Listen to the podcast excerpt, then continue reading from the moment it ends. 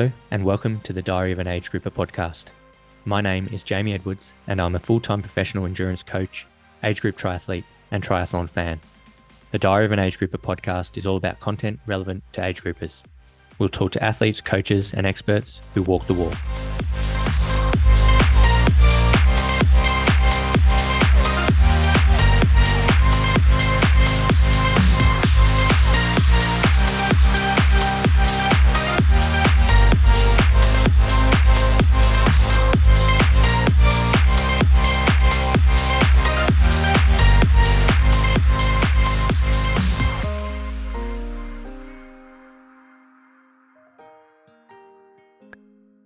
On this episode of the Diary of an Age Grouper, we talk to Regan Hollioake. Regan just raced at Ironman Western Australia and stopped the clock in 8 hours and 52 minutes. This meant she won the female age group race overall and was the fifth fastest female on the day. It was a course record time and may even be a world record. We're still awaiting confirmation of this. In any case, I'm sure you'll agree, it's fast. How did she do it? Listen on to find out. We talk about her background, entry into the sport, progression over the past few years, and of course, the details and specifics of her race prep. This is the Diary of an Age Grouper. Regan, welcome to the Diary of an Age Grouper podcast. Thanks for being with us. How are you today? I'm good, thanks, Jamie. Thanks for having me. I've been a um, listener from the start, so it's an absolute pleasure to, to be on. Thanks for having me. Well, appreciate that. And uh, you are more than welcome. You definitely caught our eye, my eye, at Busselton recently, where you went sub nine and took the age group record there, first female age grouper across the line as well. How have you been since then? Yeah, I've been good. Um, had a couple of weeks downtime, um, enjoying some life outside of triathlon and training, um, but starting to slowly get back into the training now, ready for our next block. And what is the next race? Uh, next race will be um, Tassie, so Tasmania 70.3. That's in Feb. Um, and following that, Ironman New Zealand at the start of March. Oh, very good. So you will be busy. I am happy to say I'm not doing either of those races, so you won't be able to show me up. um, you mentioned life outside training. What what does that entail for you? What what do you what do you do with yourself when you're not training? Um, so I'm a physiotherapist. Um, so I work primarily in disability. Um, so outside of triathlon, that sort of takes up most of my time. I work full time. Um, so between that and family, yeah, that's that's what I spend the majority of my time doing.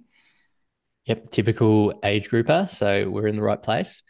So how long have you been in the sport of triathlon? Um, so I did my first triathlon in 2019. So I was quite late to the party. Um, I was introduced to the sport as a teen. I was a um, quite a high level swimmer. Um, and we had a few triathletes in the swim squad. So I was very aware of the sport, but I didn't do my first triathlon until um, Geelong 70.3 in 2019 was my first race. Um, I went to watch the event the year before. I saw a friend do it, and I was just so in awe of the vibe and the community and um, just everyone out there having a go. So, following that, a couple of weeks later, I signed up. And the rest is history, as they say. So, how did Geelong 70.3 2019 go? So, four years ago, nearly five yeah. years ago. Yeah, yeah. So, I mean, I had a ball. I had absolutely no idea what I was doing. I um, got myself a road bike for Christmas that or the year before that year. Um, went for a couple of rides beforehand, couple of runs. Um, got back in the pool. Didn't do any specific training or anything like that, um, but it was fun. I had a ball. There was just no pressure. I just high fived and waved my arms around the whole time and um, had a great time. So it wasn't quick, but it um, certainly solidified my love for the sport. And for you, what's what's not quick? Oh, there's a little I, bit of context. Remember I your think, finish time there. Yeah, I think from memory, I did like a 520 or something like that. Um, I remember actually getting third in my age group, which it mustn't have been a very competitive year, but um, yeah, yeah. So that was my that was my first time. So 520. Okay, very very modest. And you say you swam at a high level. What can you explain what you mean by that? Like how much were you swimming and maybe some of your PB times and, and things like that? Yeah, so I was swimming sort of six to seven days a week. Um, we did sort of up to 60 kilometers a week. So it was pretty, pretty intense um, from about age 13 to ooh, my early retirement at about 17. Um, so my primary focus was um, actually open water, so sort of 5K open water. Um, and I think my best time in that was about an hour two. Um, so yeah, and then in the pool, I sort of did the the most challenging events. You know, the 200 fly, the 400 IM, 1500 meter. Um, I sort of always gravitated towards what was the hardest um, event that I could possibly do. Was that um, I don't find that hard to believe with how successful you've been in the sport, but was that something that you were naturally gravitating towards, or was it more of a tactical thing that if you went in those sorts of events that were kind of known to be tough and maybe other people might steer away from you, you would may, maybe have some more relative success? Um, I, I, think originally it was just I was sort of a passion that I gravitated towards those events, um, and then probably found that I did have a natural ability for the endurance type um, races. I've never been a sprinter in any sort of um, any sort of sport that I've ever done. So yeah, I think it was probably a combination of enjoying it and you know being good at it, um, hence the enjoyment, and then yeah, yeah, perhaps um, just that challenge of of what's the hardest, what's next, kind of thing. Yeah, makes sense. So 102 for 5k open water. Do you happen to know what your your best 100 meter freestyle time is? Oh, I don't think I ever broke the minute. So I reckon it was sort of 101, 102. Yeah, about there. Uh, there would be many, many people listening that would that would kill for that sort of hundred meter split. And what and again for more reference and context, what do you what are you swimming your half Ironman and Ironman? What are your respective paces per hundred meters when you're racing? Um, oh, so about oh, probably about 120s now. I'm sort of a shadow of my former swimming self. Um, my um, my 70.3s I generally do in about 25 minutes, and my last Ironman was sort of 52 minutes. So, um, yeah, a fair bit slower than I was as a 16 year old, but I suppose that's the challenge of getting the three sports in. That's right. Well, you can bike and run pretty well as well now. So, a bit of a trade off. Yeah, that's right.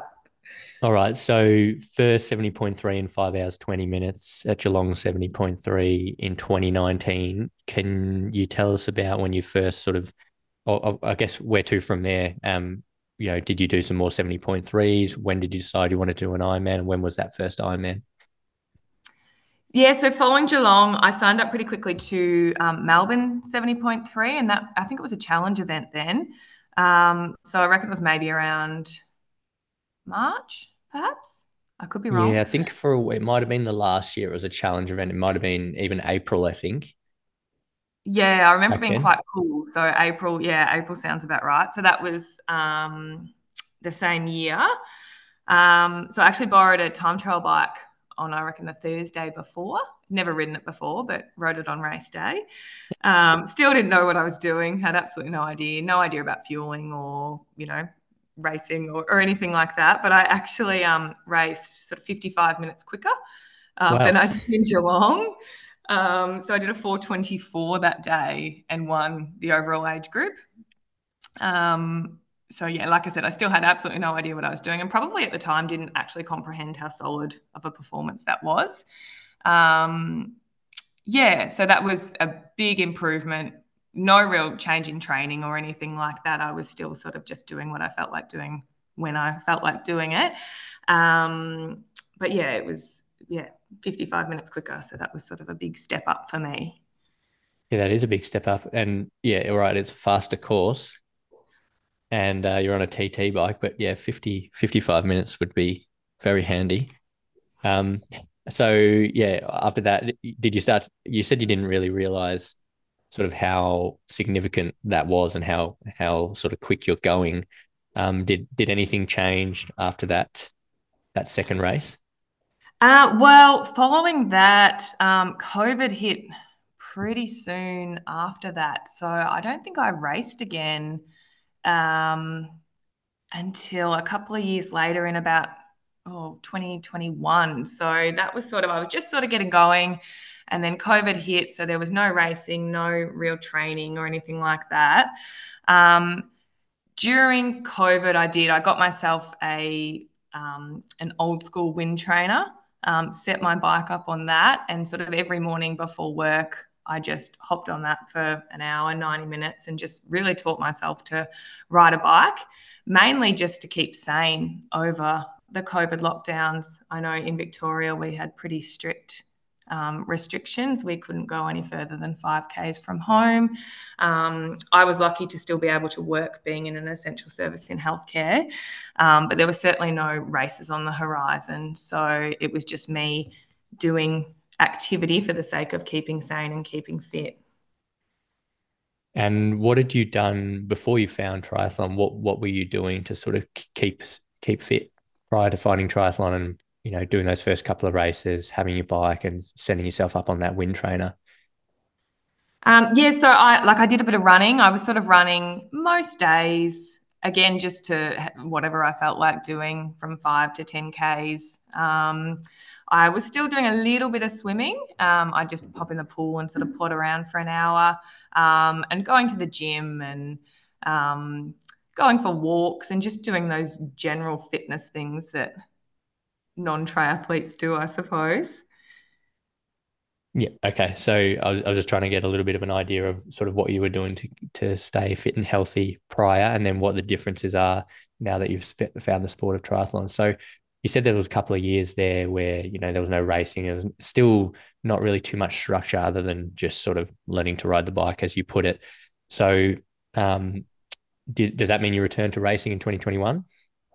Yes, yeah. So I um, I'm trying to think what races I did in 2021. Actually, during that time, so um, in 2021, I actually met my current coach. So I sort of decided after COVID and the races kept coming, oh, it started, you know, started um, coming again, um, that I was going to take it a little bit more seriously and be a little bit more structured in my approach. So I did seek out a coach. Um, so following that, obviously, my training became much more um, structured and purposeful. Um, but I did a couple of races in 2021. I did Geelong 70.3. Um, and that went quite well. I can't remember my time off the top of my head, but I do know I won my age group.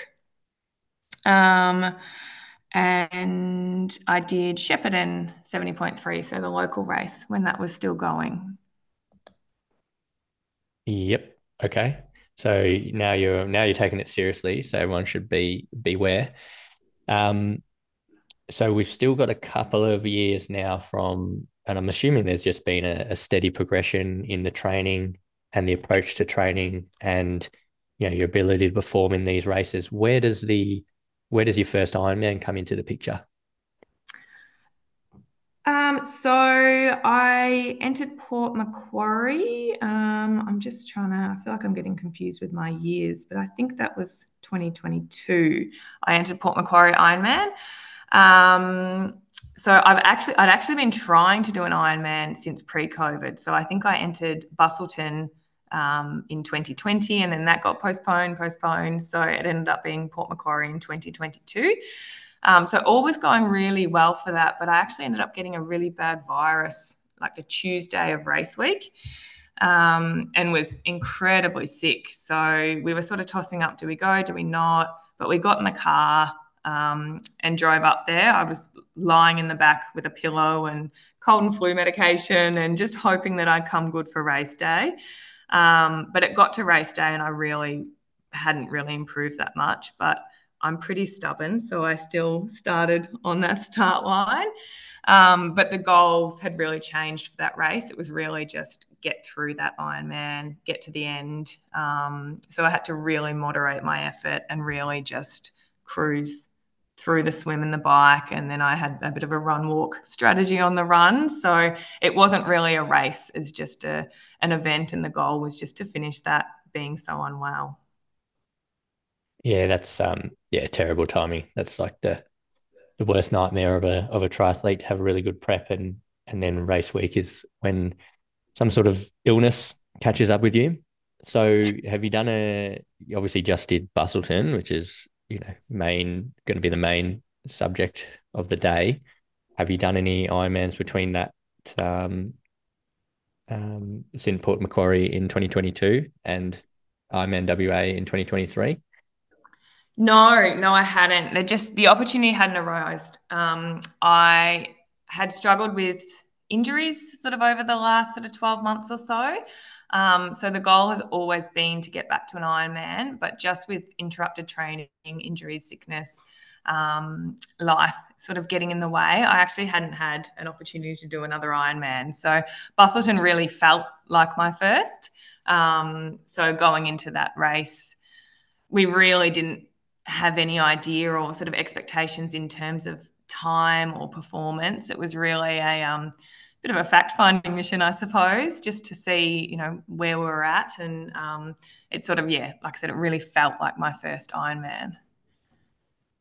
Yeah, well, it, uh, I would say it went really well, which we'll get onto in a minute. But was was that a similar goal leading into Port Macquarie, or did you have some really performance orientated goals into Port Macquarie, and then they only changed because you you got the virus? Um, look, not really. Again, you know, sort of being a bit of an unknown um, with the distance. I think, you know, I, I sort of I had in the back of my mind, I did have sort of a 10 hour goal with Port Macquarie, which I didn't quite get there um, with the illness, but that was sort of a, um, yeah, a, a, goal in my head. Performance wise, I didn't know how that would stack up um, with, you know, competitors in my age group and age group overall. Um, so yeah, yeah, I had a, I had a time goal in my head, um, but yeah, all that went out the window when I was unwell. Yeah, and then for Busselton, I'm in WA recently. Was it similar? Like, th- there's always a time goal, whether we verbalize it or not. So I'm assuming there was a time goal, and then you'd have to again assume that with your performances in 70.3 and sort of seeing you know your your times and placings there that you you might expect to be near the front of at least your age group. Is is that fair to say? Can you tell us a little bit about you know what you were what you were planning for and what you were hoping to execute come race day? Yeah, I definitely had a time goal in mind um, for Busselton. So, um, sort of in my head, I thought maybe nine hours 30 um, was probably a realistic and achievable goal. And looking at the times, I knew that that would sort of put me at the front of the race. Um, and sort of given my performances this year um, over, you know, with within the age group field, I sort of yeah had had a goal of winning um, my age group and hopefully age group overall. Um, but obviously, again, a little bit unknown with the distance, so wasn't quite sure how I would perform. Um, but that was in the back of my mind. That was sort of the, the things that I wanted to tick off. Yeah, and was nine thirty the goal at the beginning of the preparation, or that was something that you know in race week you're thinking, right? I think I can go nine thirty here. Um, no, it was sort of at the beginning. Um, yeah, and look, as my training progressed, and actually, sort of the numbers were probably better than we thought they were going to be. Um, that I was sort of very confident with that. Um, so yeah, yeah, from the beginning, we thought that that, that would be a realistic goal. Okay, good. Well, now let's uh, let's get into the details of training. So you obviously had a very good block. Um, it started with a nine thirty goal, and then you know sort of exceeding expectations throughout that training block, and then the end result result was a was an eight fifty two on race day. So um, let's go back to you know how long was the specific Ironman block, and then just talk us through you know some of the training stats if if you know it. So you know swim, bike, run, strength um, mm-hmm. and anything else that you think is relevant. And then off the back of that sort of general statement, um, I might get you to go through, you know, Monday through to through to Sunday as well, and give us all the details, give us all the secrets. um, okay, great. Um, my Busselton build was about six to seven weeks. Um, so I'd actually gone to 70.3 Worlds in Finland in August um, and did a bit of traveling after that and actually, whilst we were away, um, did get a bit of a nasty virus that hung around for a few weeks. So there was probably a good month off of training following that race that wasn't really planned, but that's okay. Um, so yeah, we had about six to seven weeks um, with a 70.3 um, race thrown in the middle of it. Um, I mean, we, we didn't do anything outrageous. There was no hero sessions. There was nothing, no secrets, I suppose. Um, it was just a really, really consistent block of training, and probably the first block of training that I've ever had um, where I didn't miss sessions because of injury or sickness. Um, so I think, you know, the magic word consistency is um, key with that. Um, so if will I go through sort of a, a typical week um, for my training or? Yep, give me one sec. I got a couple of questions. So, how did 70.3 world champs in Finland go, firstly?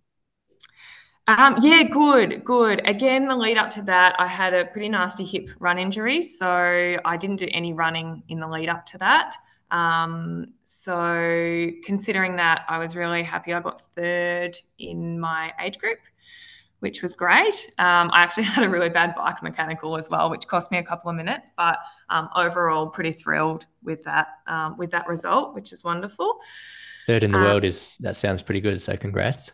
Thank you, thank you. Yeah, it was great. There's some pretty um, pretty amazing girls out there, so it was really nice to know that we could could match it with them. Yep. And so six to seven weeks, I think most people would would would agree that that's quite a short Ironman block. Is that typical for you guys leading into a race? Um, and is that you know help you manage you know the overall load and injuries and life, or you know would you ideally have done that longer? But you mentioned you got sick, so maybe did that did that cut into the Ironman specific block, or is this the way you would have done it anyway? No, I think ideally we'd sort of do an eight to ten week um, block, ideally. Um, but it was just, yeah, that life and sickness and a bit of travel got in the way. Okay. And then final question which 70.3 did you do? Was it Melbourne at three weeks out or, a different one? No, it was Melbourne. Yeah, yeah. Melbourne three weeks out. Yeah. Yeah. And um, train through that, or did you have a, a short taper and freshen up? No, no, pretty well trained through that. I mean, the, the goal of that one, um, I mean, it's a local race, so I couldn't pass up the up the opportunity to race.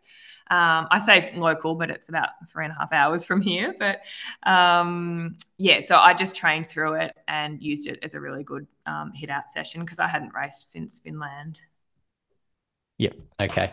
So now let's get into the the Monday to Sunday. If you've if you've got like a typical weekly structure that you that you work off, if you don't mind just yeah going through Monday through to Sunday, swim, bike, run, strength training, um, anything else that you rent you think is relevant or of note? Yeah, yep, great. Yeah, so my my weeks go Monday to Sunday. So I work full time Monday to Friday. Um, so the goal Monday to Friday is very efficient, purposeful training. Um, so Monday is a bit of a lighter day. I start off with a swim, um, generally sort of aerobic in nature, um, four to five Ks probably. Um, it might be something like 400s or 300s or nothing too intense or fatiguing um, after sort of a long weekend. Um, I also do some strength work that afternoon. So that's been something that I've implemented in the past 12 months due to my propensity for injury. Um, and I think that's been really help, um, really helpful not only in managing injuries, but just also being building a bit of a more, more um, robust body, I suppose. Um, so that would be in the afternoon. So I just do sort of heavy, low rep work, three to four exercises, nothing too um, complicated or drastic, um, followed with some sort of activation and mobility work. That's good. Uh, a physio practicing what they preach, which is always good to see yes, yeah, I don't always practice what I preach, but um, we're trying trying to be a bit more um, diligent with that. Um, and I might also do an open water swim in the lake if time permits, just 30 to 40 minutes. That's also something I've been really trying to implement this year is getting comfy in a wetsuit. Um, being a swimmer, I don't like wetsuits. Um, so I think it's been really key for me to try and at least once a week get in the wetsuit um, and try and get familiar with the feeling of wearing one. So that's been really helpful as well. Yeah. So is that open water swim on top of your pool swim in the morning? Or is it yeah. instead of? Yeah, no, it would normally be on top. And look, it might only be 20 to 30 minutes depending on time. Um, our local tri club does an open water swim on a Monday night, so it's also a good opportunity for me to be a bit social. So it's got um, two purposes. Yeah, um, win-win. But yeah, yeah, might just do a couple of a couple of kilometers, um, nothing too intense, but yeah, more just getting that wetsuit feel. Yeah, and just a quick question here because of your extensive swimming background and your your strong swimming ability. I think this is an interesting question. Do you do you find that your relative paces improve putting the wetsuit on, even though you don't like it? Like if you swam, say, a 400, you know, at any given effort, say 80% effort, would you expect to be faster in the pool or in the open water? Um, look, I think probably still the wetsuit, despite the yeah. fact that it's, yeah, it's not a super comfortable thing for me to wear. I think it is still advantageous for sure. Hmm. Yeah, I just find that interesting because, um, yeah, just just to see like you don't like it necessarily, but you're still actually swimming swimming better with it on, um, which is, you know, I know some people struggle to get that crossover from being in the pool and then going into the open water, even though in theory the the wetsuit should be faster. That's just interesting with someone of, of your swimming background. So um, yeah, that's Monday. Um, roll us into Tuesday. Um, so Tuesday, it's a bike trainer session in the morning. Um, normally about 70 to 80 minutes. Um, this is where I do my high intensity VO2 max sort of stuff, um, which is a real challenge for me. Like I mentioned, I'm sort of good with the long, slower um, endurance stuff. That's that's really my thing. Um, but this has been something we've been trying to work on over the last 12 months is doing some higher intensity um, VO2 max um, sort of interval things. and then following that, I might do a light run off just 20 to 25 minutes. No intervals or anything just to feel just to sort of get get that feeling of running off the bike. Um, so all up that's sort of about 90 minutes in the morning. Um, then in the afternoon i'll do another swim. Um, so sort of a lower intensity recovery swim maybe some longer intervals some drills. Um, normally of about 3.5 to 4 kilometers um, in the afternoon. Um, Wednesday, I do try and do a longer ride. Um, this is a lot easier in summer when the days are a lot longer. Um, so either, well, either sort of 90 minutes on the turbo if I'm really time poor, or sort of two hours on the road. Um, I might do some endurance builds, um, maybe sort of you know, three to four rounds of two to three minutes at sort of zone four into some endurance work um, with some cadence work. So nothing, nothing that we haven't heard of before. Um, I'll do a bit of a longer run there as well, sort of 60 minutes. Again, um, just endurance to feel, no pace, um, just trying to keep the heart rate sort of within zone two. Um, and then I also do a threshold swim on a Wednesday. So that's normally your, your hundreds or your 200s. Um, you might do 10 by hundreds at threshold or with, you know, five by 200 hundreds at threshold or something along those lines. So a bit of a harder swim there. Um, so that's Wednesday. Um, Thursday, again, we're on the trainer. So, um, bike in the morning, but that's more sort of your strength endurance kind of work. Again, something we've implemented over the last 12 months. Um, so, it might be three by 10 minutes strength endurance or something along those lines. Um, again, with a bit of a run off, no intervals or anything, just 20 to 25 minutes of just, you know, running to feel. Um, and I do a strength um, session in the afternoon as well on a Thursday. Um, and Fridays a bit of a lighter um, day. So Mondays and Fridays are sort of um, mainly swim days. So I'll do um, sort of an aerobic swim, four to five Ks, maybe with some builds and maybe some 25s or 50s for some speed work, um, and nothing Friday afternoon. So quite a light day on Friday. Um, during an Ironman build, I'll do like a Saturday long ride. Um, that's by far my favorite session of the week. I've really fallen in love with bike riding over the last couple of years. Um, so my coach will prescribe sort of 4.5 to 5 hours. Um, often I um, go a little bit further than that because I like exploring. But generally, I'll just take off early in the morning, sort of 4:30, 5 o'clock in the morning, ride for yeah five to seven hours. Um, hopefully, get into the hills. Um, where my partner will meet me and give me my runners, and I'll do a bit of a run off the bike. Um, so 30 to 35 minutes, maybe run off the bike. Um, and that's Saturday, so it's quite a big, quite a big session. So it can be seven to eight hours by the time I'm um, sort of finished. But I really enjoy that leeway to to do that, to get on the bike and just ride until I feel like I've done enough. Um, and Sundays, that traditional long run. Um, so this is something that I haven't really been able to do because of injury um, before, but with this busso build, um, we actually built up to about a three-hour run. Um, so to start off with, um, you know, it might be sort of well three hours to feel, just run, run, keeping the heart rate fairly low. Um, you know, being purposeful with intensity. Um, I did do some runs, sort of my longer three hour. I did a descending pace run where it's sort of 40 minutes at what we thought might be Ironman pace, um, and then 30 and 10 minutes at sort of 70.3 pace and do that twice through. Um, but really, the goal with these long runs was just to keep the heart rate controlled um, and sort of run a little bit slower than what we thought marathon pace would be, but I really didn't have any idea what that pace would be because I hadn't done one before. Um, and I might finish off Sunday with a bit of a recovery swim. Might be in the open water. We've actually got a creek at the front of our house. It's more like a river um, that I can jump in, or maybe in the lake or in the pool, just depending on what I felt like doing, just as purely as a recovery. Um, so looking at that sort of totals for the week, it's generally about 20 Ks of swimming, um, 300 plus Ks of riding, with my biggest week being about 500. Um, and on a good week, about 50 Ks of running, but that was sort of up and down quite a lot through the year um, with injuries and, and things like that.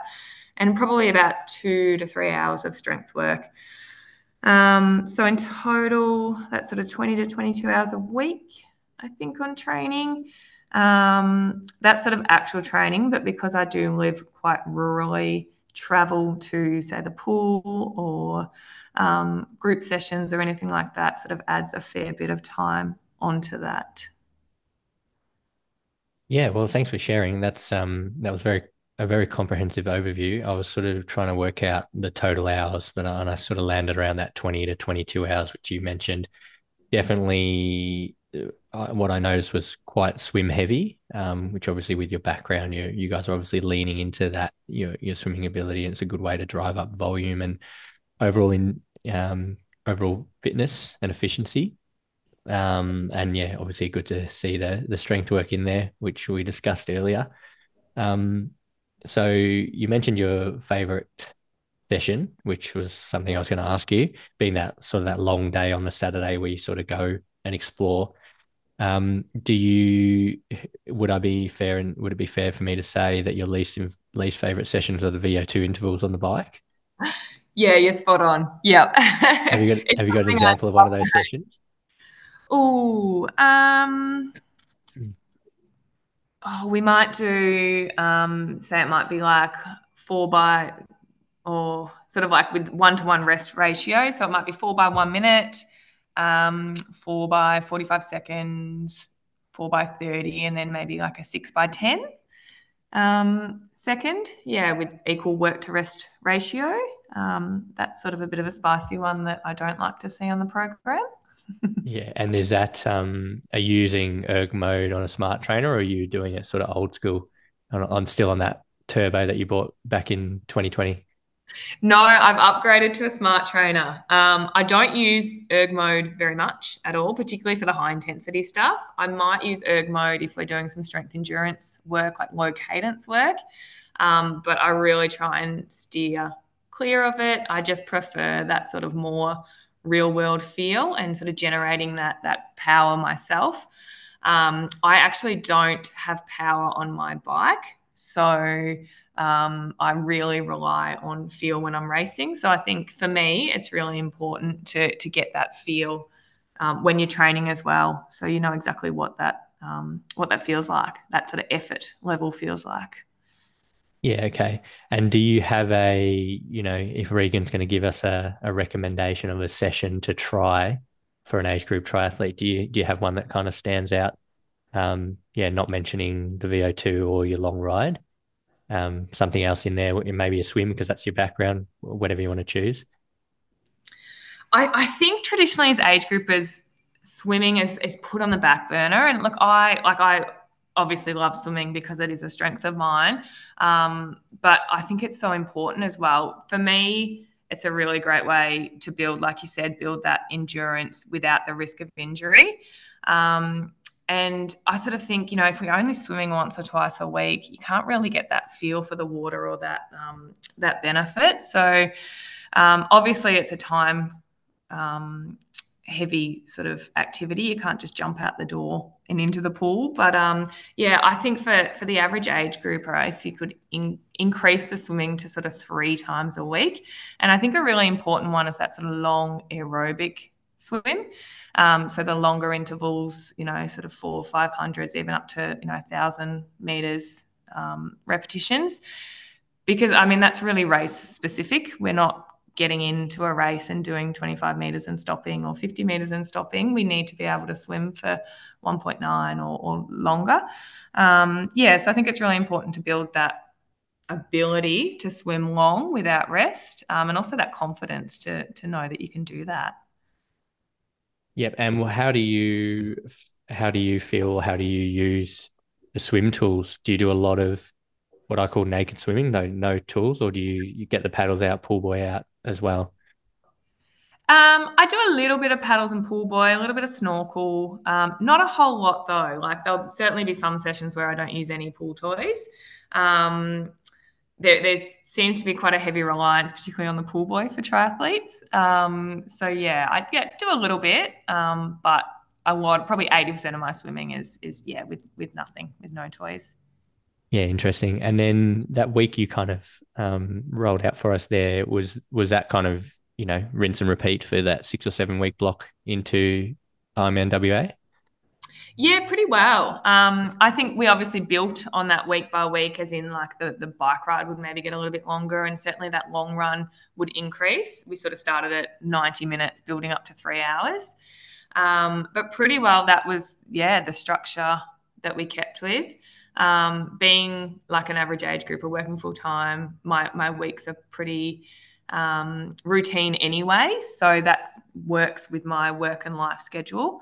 Um, so, yeah, pretty well, with the exception if there was sort of, uh, you know, a race or, or, you know something something in the um, mix that was unusual but otherwise yeah that was pretty well a monday to sunday typical week yeah cool and do you ever do any sort of brick sessions or race simulations? You mentioned, you know, obviously running off the bike, you Tuesday, Thursday, midweek, and then you do, usually do sort of a, a shakeout run off your long ride. But you do do any sort of race specific brick sessions where you go in, you know, do a bike with some intervals into run into some intervals, or you just roll out that week? Um, no, we did do we did do a couple of um, race specific sessions. Um, so the timing of those were probably I did a big one weekend before Melbourne, so that was four weeks out from um, Busselton. Um, so that was sort of a six-hour ride um, with a real purposeful runoff. So it was about 45, 50 minutes with, I think it was four to five 1K repeats um, at race pace. Um, and then I don't think we did any after Melbourne because it was getting quite close to the race. So yeah, there was that. That was sort of a real confidence building session. That one four weeks out, um, where I was hitting numbers quite easily, um, like race race pace numbers quite easily. Um, so yeah, and generally after my long Saturday ride, I would do some sort of runoff. Um, it might be 20 minutes or it might be up to sort of 45 minutes. We didn't really do anything longer than that just because I did um, sort of a bike over distance. Um, so I didn't really feel the need to go any further um, than that and risk sort of injury or or anything like that. Yeah. Okay. Cool. So we may. Uh, what I would like to do now is talk about race day itself, and maybe you give us a little bit of a, a summary, summary, and a race report. Um, but before we start, can you just tell us your swim bike run splits? So it was 852 overall, which was first female age grouper, and I think sixth female overall based on time, including the professionals. Um, and that was was that a course record or is it a world record or an Australian um, record? I haven't had confirmation. I believe the world record was 855 prior to that. So I think it might be a world age group record, but I'm not going to claim that until I get confirmation because I don't want to say the wrong thing. Um, yes, so I'm not not quite sure. It was a course record, um, but yeah, not no confirmation given on the world record yet, so I won't claim that, Jeremy. Well, the world record would that would be pretty cool, and you'd be our first guest with a world record, I believe. So you got to let us know because then we'll claim it as well. So eight fifty two, um, we'll just say that's pretty damn fast. So what were your swim bike run splits? Um, so I did a fifty two in the swim, uh, four forty on the bike, and a three thirteen run. Uh, very handy indeed. All right. So, do you mind giving us a bit of a step by step through the race? Yeah, yeah, absolutely. It feels like a long time ago now, but it was only a couple of weeks, wasn't it? Yeah, time um, flies. You must be having yeah, fun. it sure does.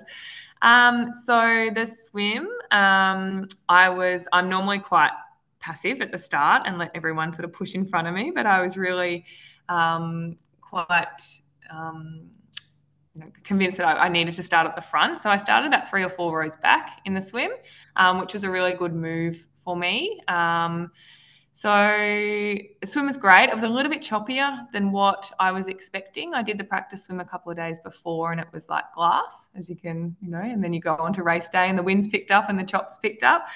Um, but I actually managed to, or was a two lap course? So swam the first lap, tried to find some feet, but couldn't quite couldn't quite find anyone that was sort of swimming at my pace. Um, so we did one lap, and then we had an Aussie exit up out of the beach, jumped back in, and then I managed to jump on some feet um, of a male age grouper, and sort of sat sat on behind him. Um, and I still felt like he was going at a really good pace. Um, so I managed to conserve a bit of effort um, and you know managed to sight quite well. Um, so got out of the swim feeling pretty good um, and looked sort of down at my watch and saw 52 and was quite happy with that. That was sort of where I thought that I could be, um, which was great. Um, jumped out onto the bike and I actually saw a couple of the pro girls sort of one pro girl just in front of me. Um, so I thought that was a really good indication of where I was sitting, considering that they started 10 minutes in front. Um, and got about oh, 40 Ks into the bike and got actually a split from my partner Wade, who called out that I was, I think, about 15 minutes in front um, of the next age grouper, which was quite surprising. Um, and the bike course, it was pretty uneventful. It's very flat. It was very windy. Um, I'd never done the course before, but I think traditionally it's a sort of headwind tailwind situation. Um, but this year it was sort of uh, mainly a crosswind. So, I mean, it was a fast course, but it wasn't easy. There was no opportunity to get out of aero, no opportunity to sort of stretch, change position, and it was just constantly just laying down same amount of power. Um, so yeah, it was despite the fact that it was fast, it certainly wasn't easy. So I wouldn't wouldn't pick Busso if you're looking for a super super easy course. Um, so it's two lap bike course. Um, yeah, again, pretty uneventful. It was pretty lonely out there, actually. Um, I didn't really have any other age groupers around me. Um, there was one pro girl that was about sort of 100 meters in front, but apart from that, there wasn't wasn't much um, wasn't much company out there. I actually looked up at one stage and looked around and there was no one around me and I thought that I might have gone off course, which is pretty impossible because it's sort of a pretty basic course. But um, yeah, I panicked for a little bit and thought, have I taken a wrong turn? Because there was just no one around. Um, anyway, I got to the end of the bike and I was pretty happy to get off. I was a bit stiff and sore. My back was a bit sore and hips were getting a little bit sore. Um, so out onto the run and I actually got a split from someone in the crowd and they said that I was sort of 30, I think 33, 34 minutes in front, which I was quite shocked with because I didn't think that I was riding all that fast. Um, so then sort of the goal was just, I knew that if I could just sort of get through the marathon, be smart, pace myself well, then there'd be no issues with sort of taking that overall win. Um, and I actually felt really good coming off the bike onto the run. Um, so I went through the first half of the run, I think in a 135, um, which was reasonable for me. Um, and I was actually really quite comfortable on the run, probably until about seven or eight kilometers to go when I really started to feel the pinch. My quads started to go on me. Um, but but overall, I was actually really, really quite comfortable and really lucky that I could just race my race. There was sort of no pressure. Um, I could pace it perfectly. Um, and I think I went through the last or the second half of the marathon in a 138 or something. So I was quite happy with that pacing. Um, I really, my, my um, watch had actually stopped half or sort of at the start of the run. So I didn't really know how fast I was going. Um, so again, I had to run to feel, which is great, you know, that I sort of do practice that in, in training quite a lot. Um, and with about 10 Ks to go, my partner yelled out that if I sort of, you know, keep the, the foot down, I could go sub nine, which was quite surprising to me. Um, so I did that. I sort of just kept ticking along um, to get to the end and was really, really thrilled to, to look up coming down the red carpet and see an 852. Ah, well, that sounds like a really good day overall, and interesting listening there. And there was quite a few times where you said you got some feedback or a split, and you were quite surprised by it. So it sounds like you sort of raced your own race, and you know the position you're in allowed you to do that potentially even better, and just sort of not have to worry about the other people around you. But yeah, you were able to just stick to your numbers, and your numbers um, mean that you can go go pretty fast. So that's it. Sounds like a good day. Yeah, it was a great day. I think it doesn't happen very often. I think you and your listeners would know that it has to lots of stars have to align to actually have a, a good day out there on race race day. Um, and I've had well, not some shockers, but I've, I've had some you know issues in races in the past. So it was really nice to to have a race that really goes perfectly to plan. Um, in in the back of my head, I actually um, sort of went through like the absolute perfect day of what that would look like, um, and you know, it's pretty much well turned out as to as to what you know I dreamed of doing. So um, yeah, really lucky that I had the opportunity to just race my own race, um, and really lucky that that everything played out um, on the day. Yes, indeed. So you mentioned the bike course at Busselton being pretty relentless. Like it's known as being fat, flat and fast, but it is quite relentless for anyone who's sort of done the course. It's just, as you said, it's not many opportunities for reprieve. Um, often it's windy. Um, have you done a lot of work on your bike fit to be able to hold, you know, a really good aerodynamic and strong position? And how has that evolved uh, since that first race on the road bike and then that first race where you borrowed the time trial bike to now? Is it is something you've spent a lot of time on? Uh, not not like scientifically, I so to speak. Um, I sort of got my bike and just hopped on it, and it felt really comfortable, and we've sort of just rolled with that. That's probably something in the next sort of twelve months that we will look at is dialing in a bike fit. Um, yeah, I really haven't, uh, you know, with the exception of sort of tweaking it myself and making sure that I am comfortable, I really haven't done anything specifically to um, to the bike fit.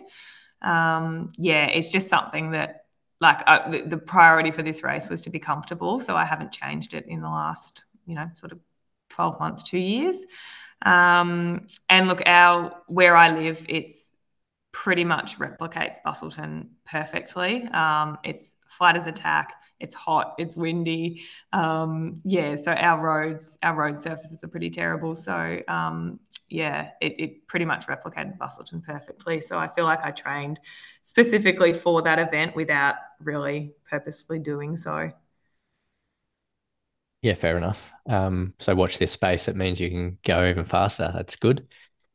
Yeah, yeah, definitely. I think like I think because I haven't been in the sport that long, really we've just been, you know, sort of the low hanging fruit. Like we haven't really um, dialed in those one percenters or um, there's there's which is really exciting that there's lots of improvements to be made just on those things that we just really haven't had the opportunity to to perfect yet just because of you know the fact that I haven't been in the sport that long.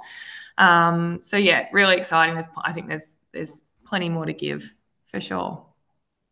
Yeah, well, I think there's there's something in that. It's a tip in and of itself that you know get the basics right and the loaf hanging fruit, as you put it, and then uh, the other things can come on top of that. So that'll be interesting. Now, the other thing I wanted to ask you about is the I guess your fueling, um, because you you obviously paced it very well. We've already discussed, but for you to go through halfway a half marathon in 135 and then close it out in 138, that indicates to me that you're you're pacing very well.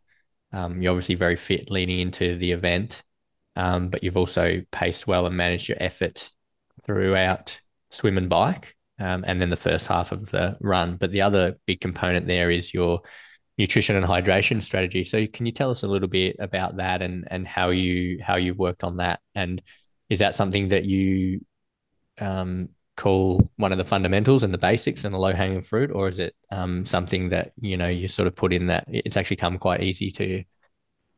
No, no, this is something that's been totally foreign to me. So my first a couple of races um, that I did. So I actually um, passed out at Geelong, sort of 600 metres from the finish line, and did a real sort of Jonny Brownlee over the finish line, crawled my way there um, purely because I didn't fuel.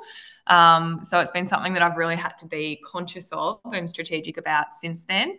Um, so I actually sought out a nutritionist um, that really specifies, um, sorry, specializes in um, high level sport. so we did a lot of work around dialing in that nutrition plan and also practicing practicing it in training during those longer sessions. Um, so yeah, it's certainly not something that came naturally to me and not something that I was um, really knowledgeable about, but certainly something that's been absolutely paramount for performance. Um, and I think if you don't get that fueling right, um, there's you just yeah not doing yourself any any justice in terms of your performance. So yeah i would say that was certainly one of the things that i, I really nailed um, on race day. And that's just through lots and lots of practice lots of perfecting um, and just improving my knowledge around it. Yeah cool. That makes sense. Um, now i think it would be remiss of me not to ask if you maybe have some top tips for age groupers considering that you are performing at a very high le- level compared to well their overall field, but definitely the age group field. But so, is there anything when I ask that question that stands out for you um, that you could give to me and the listeners? Oh, I don't know whether I'm qualified to give top tips. Um, I think oh, for me, the enjoyment of the sport is the most important thing. So, as age groupers, we do it purely it's a hobby. It is, you know, purely for the love of the sport. So I think it's really important to remember that and remember why we're doing it. Um, so yeah, I, I, think for me, making sure that your training and your racing and um, just your routine in general, um, you know, brings you joy and happiness and fulfills your life rather than, um, I suppose, takes away from it. Um, so we, you know, I mean, it's easy to say have some balance in your life, and it's really hard to have balance when you're, you know, doing sort of endurance sport to this this level. But yeah, I think it's really important to remember why your why, why you're doing that sport, um, and and what it brings to you, rather than getting too serious about it. Yeah. Okay. they're good tips, I think. Uh, making sure you're enjoying it and and it sort of fits in and integrates into your life. Um, and a big part of that is, you know, why and what what's the purpose behind it. So it might start as a health and fitness and self exploration, like it did with you, and then you know it might um, evolve to become sort of more performance orientated and and getting joy out of that side of the sport. But um, regardless of the level, I think there's some good tips. So I already asked like what races are next, but um, you know, have you got any intentions on racing in the in the pro field and stepping it up, or and and if so, like when when will that be? Um, or are you you know going to continue to tick along in the age group field and terrorize male males and females alike? Um, no, I've actually just applied for my um, pro license. So the intention is to race in the pro field next year, um, which is super exciting to me. Um, yeah, like I mentioned earlier, I'm sort of always looking for the next thing, the next challenge. Um, and that seems like the right um, thing for me to do at the moment. So, yeah, yeah, so hopefully my first professional race will be uh, 70.3 Tasmania next year. Oh, well, there you go. Um, well, that mindset of looking for the next thing, the next challenge, obviously serves you well, and I'd uh, I don't think it's a far stretch for for me to say that that's probably why you have succeeded the way you have. So, congrats on that. Um, we'll be watching with interest, and uh, we, well, we won't be able to have you on anymore because you're not an age grouper. So this will be the first and last time. oh no, thank you. I appreciate that. Yeah, it's it's really exciting. I've got absolutely nothing to lose, and um, yeah, yeah, super thrilled for the for the next challenge. I'm joking, of course, but um, no, that will be fun. I'll I'll be we'll we'll be watching uh, with interest. Um, now, is there anything else that you would like to talk about, or anything that you think is relevant, you know, um, or or interesting? Something about your journey, or that that build, or that race? Um, I don't think so. I think, I think for me, it's like there's there's um, you know, nothing fancy with what I do. I live in a really small community. We don't have any um, amenities, um, no infrastructure, no high performance programs, no groups or training or anything like that that um, sort of has fostered my growth in the sport. It's just really been about you know working really well with my coach Sarah Mulkerns from Complete Performance Coaching. Um, you know, working diligently, being consistent. Um, yeah, there's no rocket science. There's been nothing fancy. Um, it's just about yeah, being consistent, doing the hard work, um, and really loving what I do. So I think certainly the last couple of years, there's been um, a lot of different, I don't know, training methods and a lot of science and a lot of focus on um, these sort of 1% things that we can get a bit fixated on. But yeah, I just think if you can do the basics right, um, certainly, you know, at the level that I've got to as an age grouper, um, then the performance will come. So yeah. Yeah, well, again, I think that's a very good message for everyone. And as you know from listening, you know, one thing that's has been common speaking to the guests is you know keeping it simple, doing the hard work, and being consistent. And um, obviously, you have done all of those things. So, yeah, I might take this opportunity to say congrats and well done again, and also thank you for coming on and speaking to me and sharing your story. Um, yeah, very much appreciate it and enjoyed uh, getting to know you a little bit more. Thanks so much, Jamie. It's been great to talk to you, and um, yeah, really enjoying what you're doing in this age group space. I think it's really nice to give um, age groupers a platform to to share their story. So thanks for having me on. You're welcome, and and thanks for the kind words.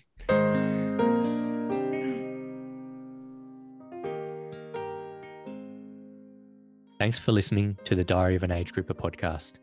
If you have any questions, feedback, or ideas for future guests please contact us via the Diary of an Age Grouper Instagram page. Alternatively, you can email info at jetcoaching.com.au. Don't forget to like, comment, share, and subscribe.